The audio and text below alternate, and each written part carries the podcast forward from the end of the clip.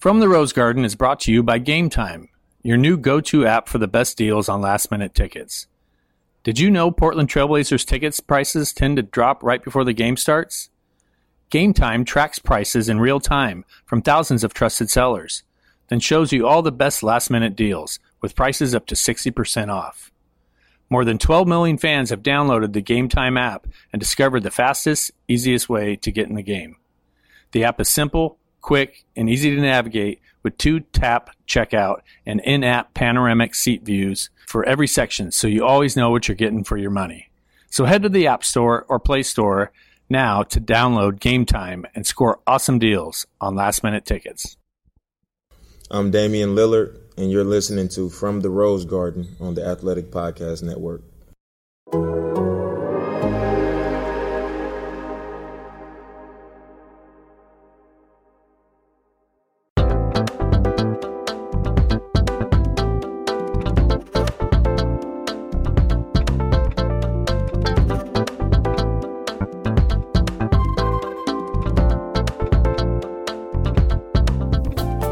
Hello, everybody, and welcome to the Rainbow Skyline podcast and The From the Rose Garden podcast. from the Ro- Rose Garden podcast. That's right. We're two or one night into the season. We're already doing crossover episodes. Yes, here. yes. Yeah. So this will this will show up on both uh, both Jason's feed with uh, from the Rose Garden, uh, uh, the podcast on the Trailblazers, and Rainbow Skyline, the podcast on the Nuggets, because the two teams in a continuation of you know this kind of great ongoing series they have. Jason they had another fun one tonight.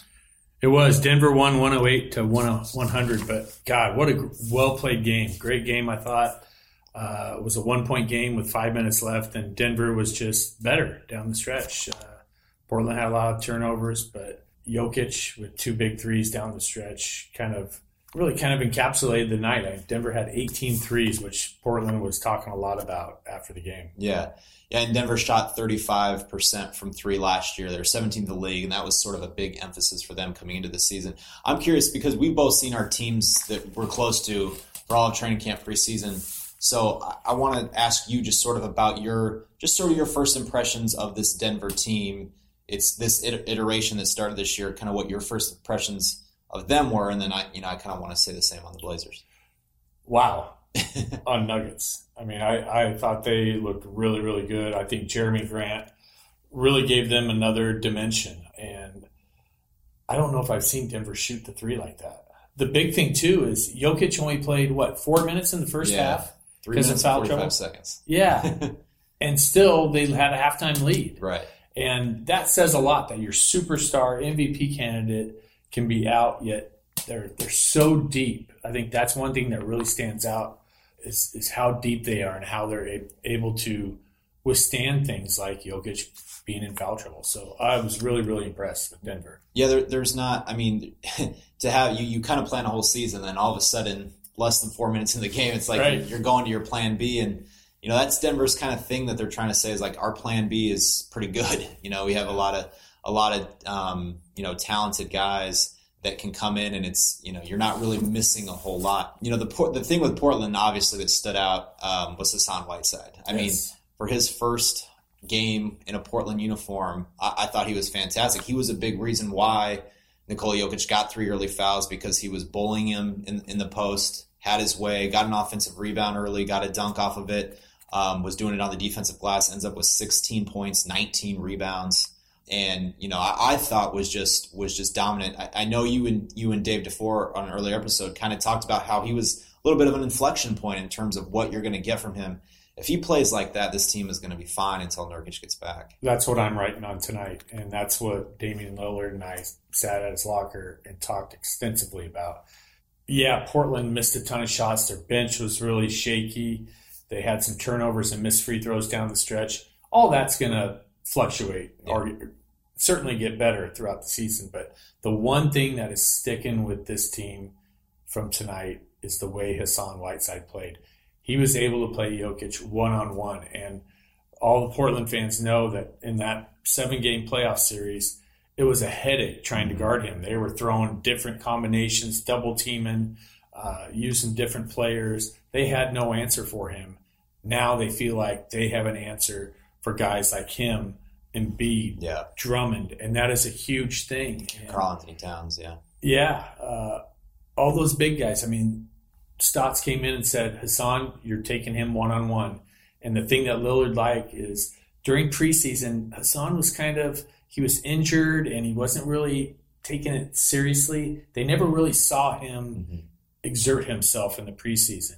So there was kind of a little bit of not doubt, but just like We need to see it. We haven't seen it Yeah, we need to and see they it. saw it and they saw it immediately that he was engaged and into it and they're feeling really good about what they saw from Hassan Whiteside. And I think the only thing that you sort of missed from him is something that I think will be able to improve just by the repetition he gets with Lillard and McCollum is that he would sort of catch the ball on that roll like five feet from the basket and was sort of in that in between land. Yeah, a little And- hesitating. yeah, and I think that's that's the only that's like literally the only thing you could point to tonight and said if he get that better, that's the next step. And and you've you know talked extensively about how Damian Lillard kind of wraps these guys under his arm. Once he those two kind of communicate on that level of like, hey, I'm getting it here, go to this right away or go to this.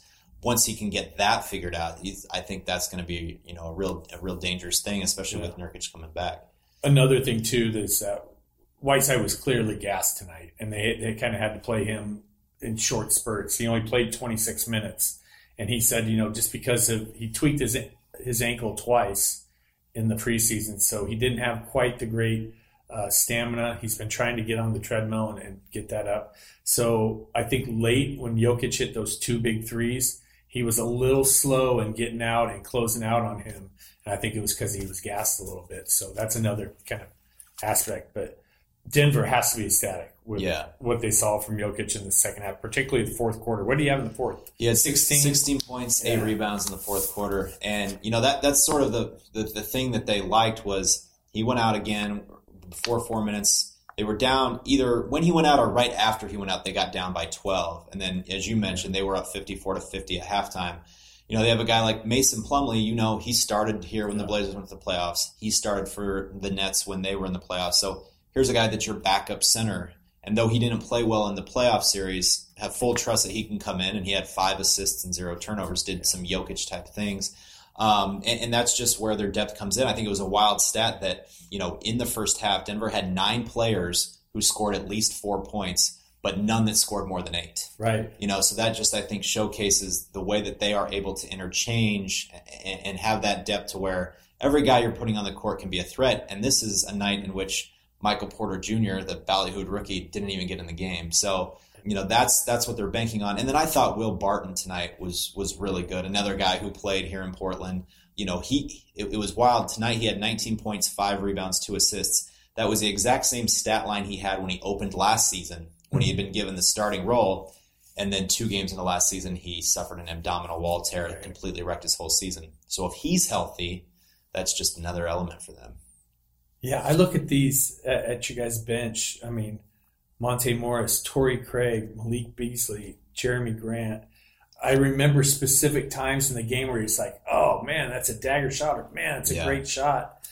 And you look at their stat line, it doesn't look all that sexy, but man, they're impactful. The the way uh, I thought Malone really had a nice flow to to his uh, rotation Yeah. tonight. Th- This is going to be a really good team. Yeah, and I thought like you like Stotts played ten guys right in the in the first half, Yeah. and then uh, it was nine in the second, or kind of like that. Yeah, I think. he- Simons played a little less. Okay. What would you think of him? I, I thought he didn't make shots, but Yeah. I, you know that that was sort of the he, he had some open looks he missed. Yeah, and you know Lillard was talking about he, he felt like he hesitated a little Mhm. bit, that Simons hesitated a little bit. Um, you know, nobody on the bench really played well outside of Kent Bazemore. Kent Bazemore probably had the best one for seven Yeah, night of any. really good defensively. He set that tone early. A couple steals. He had five steals for the game. I think he drew a couple charges, uh, got his hands on a lot of things. And anytime Portland kind of got the pace going and were kind of getting the crowd behind him, it was usually something that Bazemore did. So uh, that's another encouraging thing that uh, I think Portland will walk away from this game going, all right, he's going to really affect some games with just his activity on the defensive end. And they know that his shot's going to going to be there uh, around, you know, throughout the season. But typically when you have when, when CJ McCollum has a night like this where he's Yeah. not quite hitting, is what sort of? I mean, he's he's a guy we, we saw in the playoffs last year. He won Game Seven. One game seven, obviously Yeah. that means so that that's kind of the ultimate trump card of not really needing to worry when he kind of comes out and has a night like this. Yeah, you know, CJ's he has nights like this, Mm-hmm. and uh, for probably the first half of last season, it was a little bit of a concern, at least in the fan base. It wasn't internally, and you know there were starting to be questions asked. I, I asked a bunch. You know, are we worried about CJ? What's going on with CJ? It's just one of those. You know, shooters go through slumps. They have these ups and downs, but I don't think anyone is worried about CJ. I think he's he's earned. Answered answered that benefit or you earned like you said earned that benefit of the doubt. for Yeah, his game seven is gonna has given him It's funny how that engenders some goodwill. has given him currency in this town for Yeah.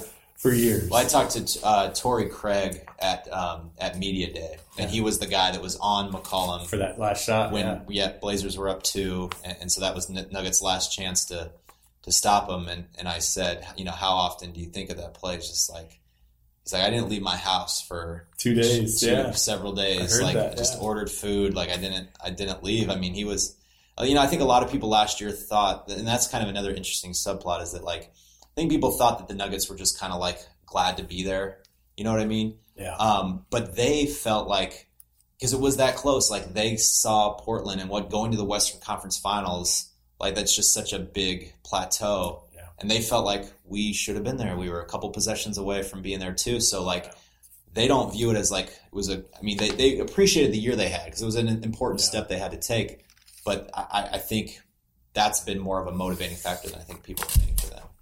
Yeah, you know, making it to the Western Conference Finals, it's a validation of everything that you Yeah. do, your culture, your work ethic, your playbook, It's everything. the Final Four. Yeah, it- it's got to be agonizing for them to know that they were that close and that they had a 17 point lead Right. in that game seven. So uh, I don't know. It, it wouldn't surprise me if these two teams are are there. You know, I know a lot of people aren't high on Portland; that they kind of have them low, but I think this team has has a lot of pieces, and if Hassan Whiteside plays like that, this team is going to be. That, I mean, that's such a huge, huge part of it. I mean, like we know what he was, and Yeah. and you, you know, you. I, I heard your your podcast the other day where you're talking about like a lot of times guys need to change the scenery, and it's been proven here that they come here, Yeah. and you know, Nurkic is is one example who Yeah. just you know he was never going to play over Nikola Jokic, and that's that's the route Denver decided to take.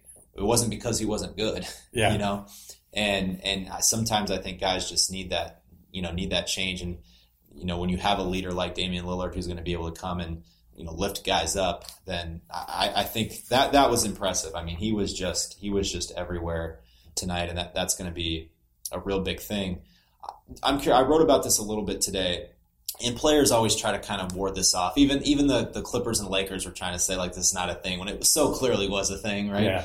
but like, do you? I don't like. I get the sense that this is growing a little bit. Like, I, I don't. I won't. I don't want to say like bitter. Like, like they're they don't hate each other. That would be, I think, strong. But I- there's I- something there. I feel like Do you? I don't. no. I don't because there's so many new Blazers. Okay. You know, because so many of the guys, like anytime there was chafe last year, you know, like Seth Curry, he's gone. Evan Turner, the flip off thing with Michael, Michael uh, Porter Jr., yeah. Evan that Turner's was gone. Michael Porter Jr.'s contribution to the Right, series yeah. last year. But, Took you off know, the team that's yeah. a, a lot of that, uh, the key players in that uh, angst last year have departed, and uh, you know Lillard was asked about that tonight if he felt like there was a rivalry between Mm-hmm. these guys, and he's like, no, not at all. He said him and Will Barton were chatting it up on the on the court, Yeah. and that guys were shaking hands after, so he didn't feel like it. I think there's deep respect, Yeah. you know, definitely. Do you think you can have both? Like, you, do you think you can deeply respect somebody and Oh, like, yeah. because I mean, I, like to me, it's not, you know, this isn't like old school like Bears Packers or anything like Yeah. that. But I just, I think if it's there's almost like a, f- I, I don't know, like it's a fun thing that, that these two teams play these tight games all Yeah. the time, and, and they're just, I don't know, I think they need one more playoff series. I, yeah, you know, Yeah. to really cause uh, call it a rivalry. Because that's what Lillard said. He said, "Hey, we we've had one playoff Yeah. series. You know, it was a good playoff series, but that's it." Well, Malone said he because he was in. I didn't realize like this is With the Knicks I in think I Miami, knew this four times in a row they played, and all those series went like, of course that's going to be. Yeah. That's why there's like literal fights. You know, Right. you play four series in a row, they all go the maximum games. Right. You know, you're. you- so I, I do see that. I, I think. I think people in Denver just get so excited to have something to latch onto. Right. You know, and they like a lot of probably Western Conference teams. You know, you try to say that the Lakers are kind of that team for you, right? But they, you know, for so many years are above what where you're at. Yeah. But I, if anything, it might not be around, but it's just fun. It's fun when these two teams play because it's almost always entertaining, And they're both good. and they're both good. And I think they proved that tonight. And I think uh, that's the thing. I think the, fan bases of both teams should take away from this game. This is a well played game. Yeah, This is and it was really tight. A little bit of you know momentum swings both ways, but I think you can see that both these teams are going to be right there in the Western Conference. So set it up just as, as we end this, kind of like the next, um, you know, the upcoming stretch, the next few games for Portland. What do you, what what what does their road ahead for the next week or so look like, and, and what are you kind of looking for as those games go on? Well, 13 of the Blazers' next 17 games are on the road. That's quite the start. Yeah, so they go on a four game trip uh, starting on Friday in Sacramento. It's, it's like Sacramento, Dallas, San Antonio, and OKC. And I think, you know, the, the big thing they're going to be looking for is more production from the bench. You know, uh, Simons is supposed to be this big up and coming guy. Uh, they need Bazemore to hit shots. Mario Hezonja, he needs to be present. Yeah. I, I thought he was kind of a, a no show tonight. I, I thought the Blazers did go get a nice little contribution from Skal Labissiere. Yeah, he, he came in. They really have a lot of length when you They have really do. when you have Whiteside, Zach Collins, and, and Labissiere. Like that's a that's a long team. And yeah, you're right. He came in and and did some nice things. Had a tip tip dunk and Yeah. ran the floor well. Yeah. Um, you know, they, they they have a lot of length in the front court. So that's going to be the big thing. Is like they they're going to need to win on the road quickly. But you know, one side note to that is that with so many new guys, I, I think they have eight new faces. Being on the road is a good thing. Yeah. because you have to you're forced to eat dinners together. You're on the plane and buses together. So I think this will be a good time for the Blazers. Because D- Damian said in your together. podcast that like they were kind of just starting to get to that at the end of the preseason. Right. Yeah, On their group chat, they were Right. starting to give each other the business a little bit. Right. So- Yeah. Yeah. Den- Denver. Denver has uh, you know several home games. They, they play. Well, they have, they play Phoenix on Friday. Then they'll go to Sacramento, and then they host Dallas before a two game road trip at New Orleans and at Orlando. So they have a chance to get off to a pretty good start here, um, which is what they did last year. They they started nine and one and kind of just never let go of the rope. And um, you know, I think that's kind of really a focus that they have this year because getting home court advantage is, is, is such a big deal for them you know, and I, I think the three point stuff is interesting because they talked about it a lot. And and Jokic is is kind of the real point in that. He shot forty percent from three two years ago, or just about forty percent. Last year that dropped down to about thirty one. So it was a pretty steep decline. You know, he comes out and hits three three pointers in the fourth quarter tonight. If if he's if he's a threat there, which he he freely admits, like when I don't think about it and I just shoot like carefree, it's like sometimes I hesitate. If I just let it let it fly, I'm usually pretty good. And um, I think when he first got back in the third quarter, there was kind of some of that pump fake and, and all that kind of stuff, and finally just let it fly in the fourth. So if he can become that guy that's confident in shooting the three pointer, it just adds up so many more elements to what they can do. But uh, yeah, it's gonna be it's gonna be a fun fun ride when these two teams uh, meet again, no doubt. Yeah. When is the next time they play? I don't know. I know they come back here in April. I you know I they play two more times in between then, Right. so we'll see. Maybe again in the playoffs, but um, um, yeah. So I think that'll do it from us tonight here at the Moda Center. Again, if you guys want to subscribe to this podcast, this is one episode a week for both podcasts from the Rose Garden, Rainbow Skyline, depending on whatever your flavor is. Uh, one of those a week is on Apple, Spotify. Uh, the other one is on only you can only get on the Athletic app. And right now, our subscribers can get 40% off by going to theathletic.com slash rainbow skyline if you're looking for Nuggets content, or theathletic.com slash from the rose garden if you're looking for Trailblazers content. Um, that includes the podcast and Jason's wonderful writing and me trying to cobble some words together from time to time as well. so, any uh, any last thoughts as we uh, sign off tonight? No last thoughts. Yep. There's too many more games to have last That's thoughts. right. I still got to write. You're already done writing. You know, it's, I, well, early flights So, all right. Well, we'll we'll catch you guys next time. Thanks for listening.